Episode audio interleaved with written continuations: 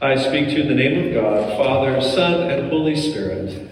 Amen. Please be seated.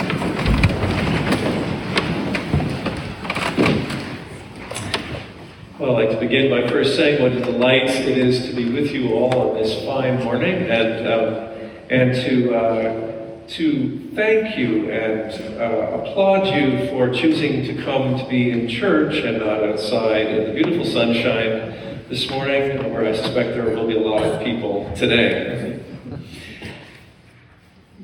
Today we gather for um, both our usual celebration of Eucharist, but of course, as has been said, the confirmation of these four people.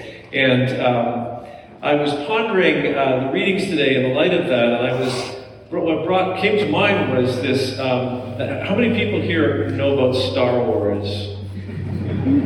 Oh, okay, you know. Okay, that's good. Okay, um, and um, how many know that there's all sorts of spin-offs in the Star Wars universe? Okay, and the laughter says yes. Um, how many of you have heard of The Mandalorian? Oh, wow, excellent. Okay, now this is going all the way to the stretching right to the end. How many of you have watched The Mandalorian? Oh, hey, oh, that's that's quite amazing. Yeah. Yeah, no, this is this is church. We're talking about the Bible, but um, we'll get back to that in a minute. But uh, what came to mind was that uh, I've, watched, I've watched the Mandalorian series with uh, one of my daughters, and uh, it's fascinating because the Mandalorians are this, um, this race of people, also an order, who have this, this code of conduct. And um, it was pointed out to me, somebody said that they're primarily bounty hunters, but that's not quite true in the story. Um, their primary code is that they are uh, protectors of, foundlings, uh, uh, orphaned children, uh, those who've been separated until they can be restored to their people. And that's their, their primary uh, goal that's, uh, that's sort of listed. Um, but they always wear these, they have a strict code of conduct and they always have a helmet on, they're not allowed to take it off. And yes, there's a lot of violence. It seems to be everything is that way these days. Um, but there's this, uh, this thing that they have, their code of conduct, is actually referred to as the Mandalorian Creed. Yeah, it's called the Creed, the Mandalorian Creed.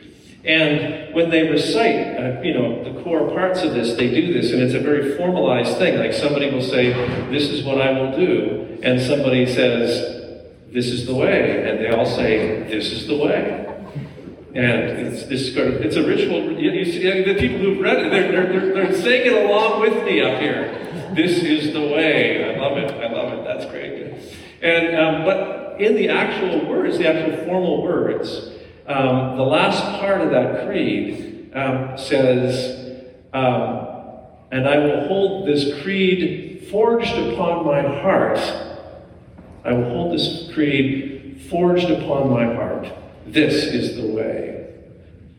Now, I have to say, you know, me, I, I hear that and I go, there was a Christian in there somewhere. Yeah. There was a guy that was writing in the text and was going, yeah, let's use the word creed and, and, and you know, um, but we all know the word creed, but sometimes uh, we may not uh, quite remember how significant the word way, the way, is also in Christian faith. And um, I understand that you all have been doing uh, a different, um, well, I understand. Brandon talked to me before he did it because he has to, so you know I knew this was going to happen. But um, but but doing this different set of readings uh, in a narrative way. And we happen to be focusing on Acts. And in the Acts of the Apostles, one of the features of it is that there is a use of, of, the, of the word the way, or the words the way, to talk about Christian life.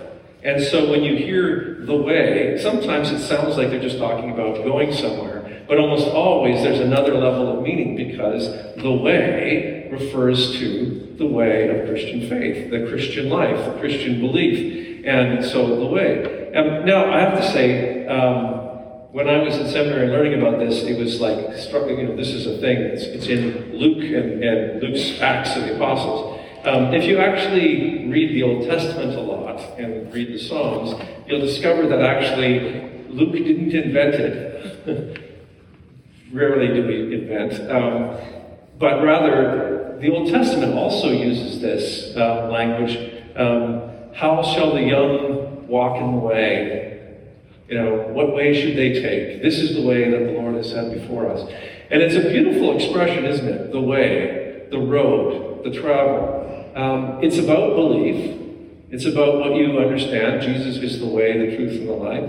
It's about relationship with God. And it's also about the way we walk because of that. The, the way that we go through life, how we act towards others, what we value. And so, again, when we read in the Acts of Apostles, you know, and they went along on the way, it's a double entendre. Yes, they were going along, but they were following the way.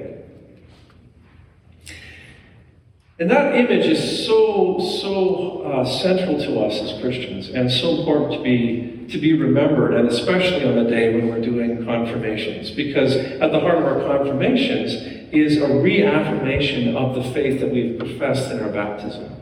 We entered onto the journey of the way in, in our baptism. Well, actually, we probably started before that, some of us, if you were baptized as an adult or, or, or a young person. But we entered into our baptism, but in, in our confirmation, we are reaffirming that.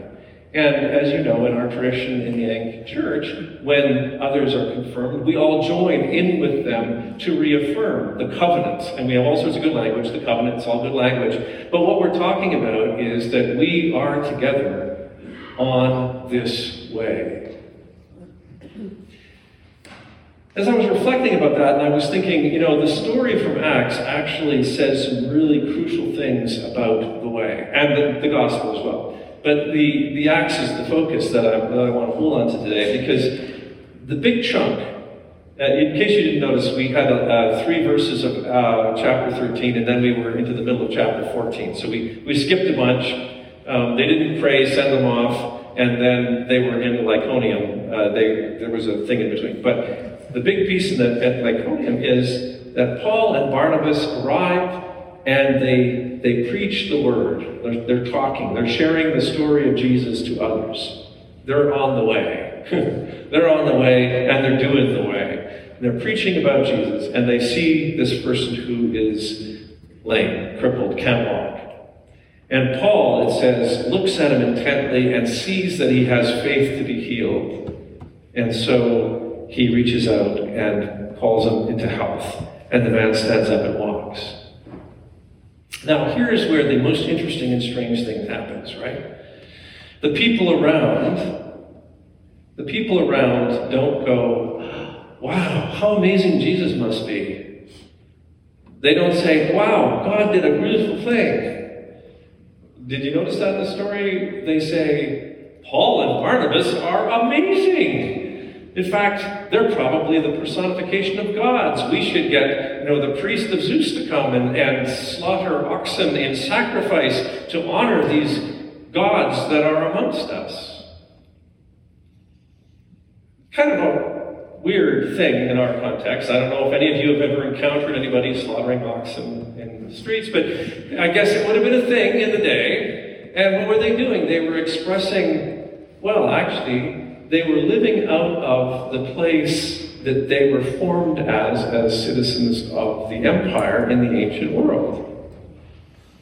That was part of the thing. You had gods, you had temples. Um, gods could show up at any time in various forms or through people, and so when it did, you wanted to honor them right away by, you know, killing an animal because that's what you did, and and that would make the, the gods happy, or um, hopefully keep doing things for you. So they're reacting entirely out of the way that they walk. They're reacting out of the way that they walk. But it's not the way that Paul and Barnabas are walking. And so, of course, the story goes on to tell us that Paul and Barnabas freak out. Please don't do this. Stop, stop, stop, stop, stop. And so they barely restrain the people from doing it. And if we had got the next few verses, which are really lovely, um, well, no, they're not because Paul gets stoned. I, I mean, sorry, in our context, he is stoned by others. Um, yeah. One has to be careful these days. Yes. Paul does not get stoned, he is stoned by other people. Um, for for for what? Well, okay, they, they turn against him. And why? Because they're walking in their way And Paul has been walking in the way of Jesus. And so it, it's kind of uh, it's kind of a beautiful symmetry. That's beautiful. Things that preachers say. Now, it's a beautiful symmetry that Paul gets stoned because, uh, of course, where does Paul first appear in the scene in the Acts of the Apostles? Stephen has been proclaiming Jesus and bearing witness. And Paul is amongst those who stand as Stephen is stoned to death. And now we have this instance where Paul is preaching and, rec- and witnessing to Jesus, and he is stoned to death. Well, he doesn't die. He, he actually survives it somehow. Survives it. And so Paul and Barnabas are walking in the way and doing what Christ has called them to do in a world that walks in a very different way. And we have this clash and this misunderstanding. I was pondering that and I was thinking, you know, it's interesting how um, culture uh, so easily seeps into how we think about things. Because it would be uh, highly, highly, highly unlikely that anybody in our context is going to slaughter an ox uh, to honor anything. But the notion that, well, it must be Paul and Barnabas that did this because they're the ones in front of us, actually resonates for me very well with our culture, which is that we think that we do it all. We're it. The world's going to get better because we're going to make it better. We have this great amnesia about how much we've wrecked the world, but we're convinced that we're the ones that are going to fix everything. And yet you'll notice that this whole story begins when we read at the beginning of Acts chapter 13. It begins with what? It does not say that Paul and Barnabas sat down with the others and they had a strategic planning meeting, and they decided that the way to go forward here would be to gather some resources and they would enact the plan, and that would in fact uh, accomplish whatever task they were going to do. No, that's not what happened in the story. what happens in the story is it says they are worshiping God and fasting. They are praying. They are opening their hearts to God. Reminds me of the first great commandment from Jesus. Love the Lord your God with all your heart, mind, soul, and strength. And then love your neighbor as yourself. Fascinating that they're in that order, is it not? You have to start with putting God in God's place so that we can be in our place in the way we're supposed to be. We love God first, and then that changes our hearts so that we can love others properly. And so they worship and they pray and they fast, and that fuels and directs their mission to go out and to preach. And yes, they come encounter with a world that's walking a different way because the minds and hearts have not been shaped. And yet, there is a community that is established in most of these places where they go. People who actually are able to hear and who, through joining together in prayer and in worship and in fasting, in reading of scriptures, allow their minds and hearts to be shaped and who themselves then begin to walk in that same way. Today, as we confirm these four people, as they are confirmed, as they reaffirm their vows, and we join them in that, we're being reminded again of the importance at the center of our walk as Christians, as our walk as Christians, is to be constantly attentive to what God is calling us to, to be listening, to be in prayer and in worship, so that our lives are being conformed to walking in the way of Jesus.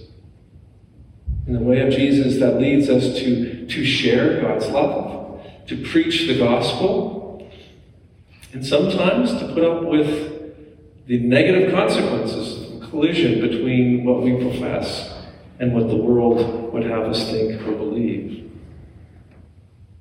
And yet, that is the call. That is the call.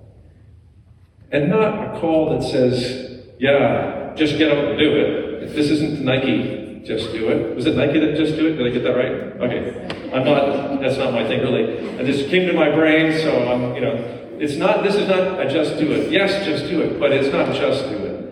It is about with the strength, with the power, with the grace of God's Spirit, which is, of course, at the heart of the confirmation. Strengthen, O Lord, your servant with your Holy Spirit. And that's how we walk in that way. And when we open ourselves, when we pray, when we allow the Spirit to be at work in us, when we walk in the way of Jesus, then, well, then our lives are being transformed. Um, the image of God from the beginning of creation is being renewed in us, we are becoming new people who can, like Paul and Barnabas, and like all those witnesses, walk in a new way in life. And so I'm going to end by saying, especially to those who are being confirmed today, but also to all of us. Keep this creed forged in your heart. because this, this is actually the way. Amen.